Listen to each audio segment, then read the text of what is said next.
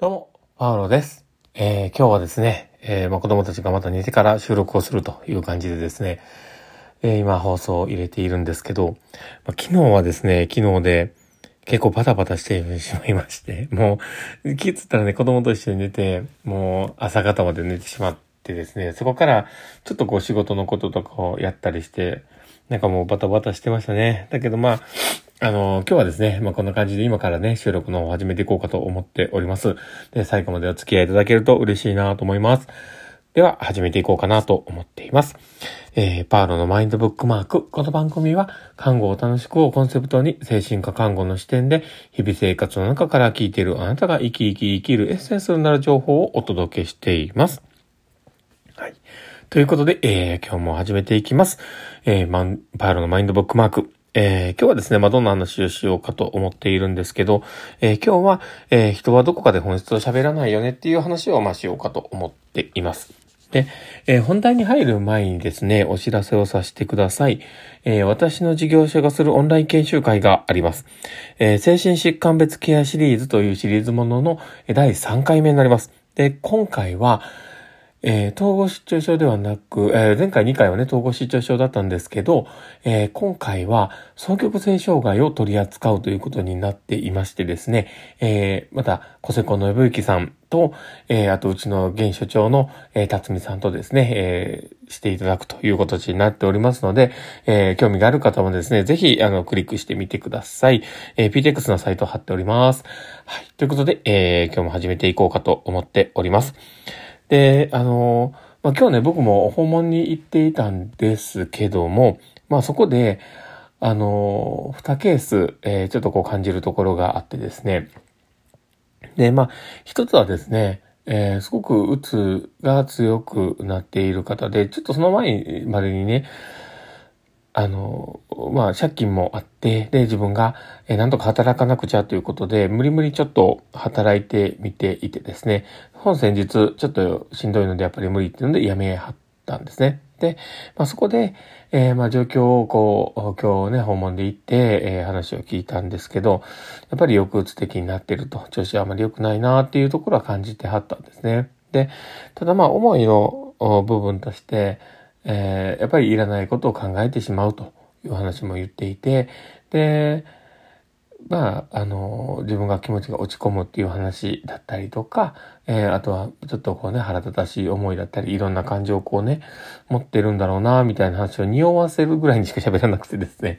で、本質的に多分ね、もう結構振り切る気持ちもどこかにあるんだろうな、とは思うんですよ。だから、あの、やっぱりどこかでこう人生を終わらせたいなというような気持ちだったりとか、何かしら、あの自分がもう消えたいなっていうような気持ちっていうのが、僕はあったんだと思うんですね。だけどまあそこをあまり、えー言葉にせずですね。まあ、その、そそういうことは、まあ、ちょっとぐらいあるよっていうようなところも、まあ言ってはいたんですけど、あ詳しくね、大きい思いについてはお話しされなかったんですね。で、もう一つのケースとして、で、あの、その方は、あの、薬物の後遺症というか、そういった形でですね、で、長いこと、えー、ちょっと、えー、服役もされてた方が、だったのでね。で、あの、その方に、えー話をしてると、すごくこう、僕に対してね、いろんなものを、フル、手料理、手料理じゃないけど、ちょっとこうね、あの、フルーツを買ってきたものも安かったんで、つってちょっとこう切って振る舞ってくれたりとか、で、まあ、こうね、あの、自分の今困ってる思いとか、そういったところを、あまりこう見せないように、一生懸命なんか振る舞っていたりして、で、えーちょっと本質をこうね、尋ねてみたときに、えーやっぱりこう、こう幻聴とか幻覚とかがすごくひどくて、しんどくて寝れない時もあるっていう。で、まあそこも、こう話をしていたんですけど、やっぱりこの、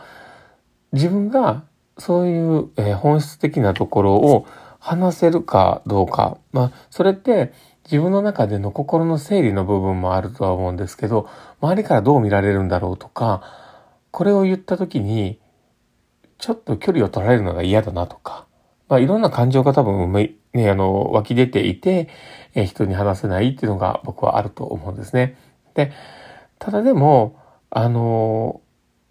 まあ段階的に少しこう、距離をね、あの、本人とも測りながら、今話せる範囲内で僕は全然いいのかなと思うんですね。で、まあ、そういう本質をなかなか喋れないっていう状況だったり喋れないっていうね、えー、こっちから見たらそういう姿を見たときに、で、そこの中で多分、あの、もともとあるその本人たちの持っている、えー、まあ、段階というか、えー、相手に対するこう、距離感的な部分の段階が、まだまだその段階に達していないんだっていうこともあり得るんですよね。だからこそ、僕はもうその、言える段階でいいなって思うんですね。で、例えば、うまく言え、言えなくて、本当の話を言えなくて取り繕っていても、まあ、その今の現状として、そのことを本人がね、あの、取り繕ってる、まあ、話をして、で、しんどくなったり、何か大変な思いをしたり、え、したときに、僕らの軸がぶれなかったら、多分そこの話って、えー、あの時、あの、そういうふうに言ってたと思ったんだけど、実は違うかったのかなっていうような話だったり、あの時の姿を見ていた時にもっと別の思いがあったんかもしれなかったんだけど、あれを言葉にするのは難しかったのかなっていうことが、後々言葉にして本人と共有することができてた。ら、そこからまた本人との距離感として一歩進むと思うんですよね。で、そのプロセスが僕はすごく大事だとは思うんです。だから、あの最初からね、人の本質だったりとか思いっていうのがわからないこともあると思うし、ね、あの、ね、あの、すごくね、元気で、えー、すごく健やかそうに見えてる人だったとしても、裏ですごく、えー、まあ、明日、明日にでも、ちょっと自分の命を絶とうと思っている可能性があるかもしれない。だけど、人に見せる姿っていうのは、やっぱりある一定のものでしか、やっぱり人になかなかね、見せないもんなんだっていうとこなんですよね。で、そこの段階を、こう、自分たちも一緒に階段を降りていったりとか、自分一緒に階段をね、踏み上がっていったりとかするようなイメージで、そばにいてあげるっていう、そのプロセスが、えー、まあ大事なことなのかなと。だから、その訪問看護っていうのって、すごくいい距離感なんですよね。で、えー、例えば訪問も、えー、30分、40分っていうね、この時間の中で、えー、1日ね、えー、の24時間ある中の、えー、23時間、あの、30分とか20分は本人の時間であって、で、その、で自分たちの関与できる時間がすごく短い。で、その中で、えー、相手との、えー、物事を話すっていうことを、えー、こう選ばざるを得ないこの状況っていう、その、その30分とか40分のこう時間を自分が選んで言葉を紡いで思いを伝えていかなければいけない、この時間っていうものの縛りは、すごく僕は、あの、効果的なものなんじゃないかなと思うんですね。で、これいつでも話せたり、いつでもまた、あの、お顔をね、合わせる機会がある方だったら、多分そこまで、あの、自分の思いを話せたらいいタイミングで話そうになると思うんですよね。だからこそこの、えー、時間が限られた中での訪問っていうものの中で自分をどこまで出すのか、自分が、えー、どれだけ、えー、出して受け止めてもらえるのかみたいなね、そういう試行錯誤をする、えー、医療という安全な場でやれるっていうその距離感が、僕はすごく大事なことなのかなと思ったりします。まあそういったものをね、話をすると、あ、こう、まあ訪問のね、素晴らしさってものを僕は語ってみたいところなんですけど、ま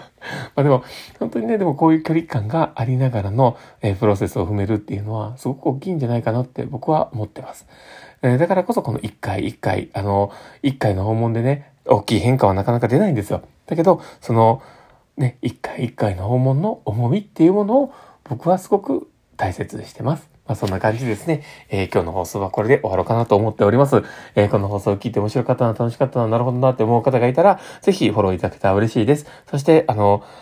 ラジオトークね、聞かれてる方にとってはですね、リアクション残せるようになってると思います。で、もしよければそのリアクションいっぱい残してください。えー、パウロさんがめちゃめちゃ喜びますので、どうぞよろしくお願いします。ということで、えー、今日の放送はこれで終わろうかなと思っております。えー、この放送を聞いたあなたがですね、明日も素敵な一日になりますようにってところで、ではまた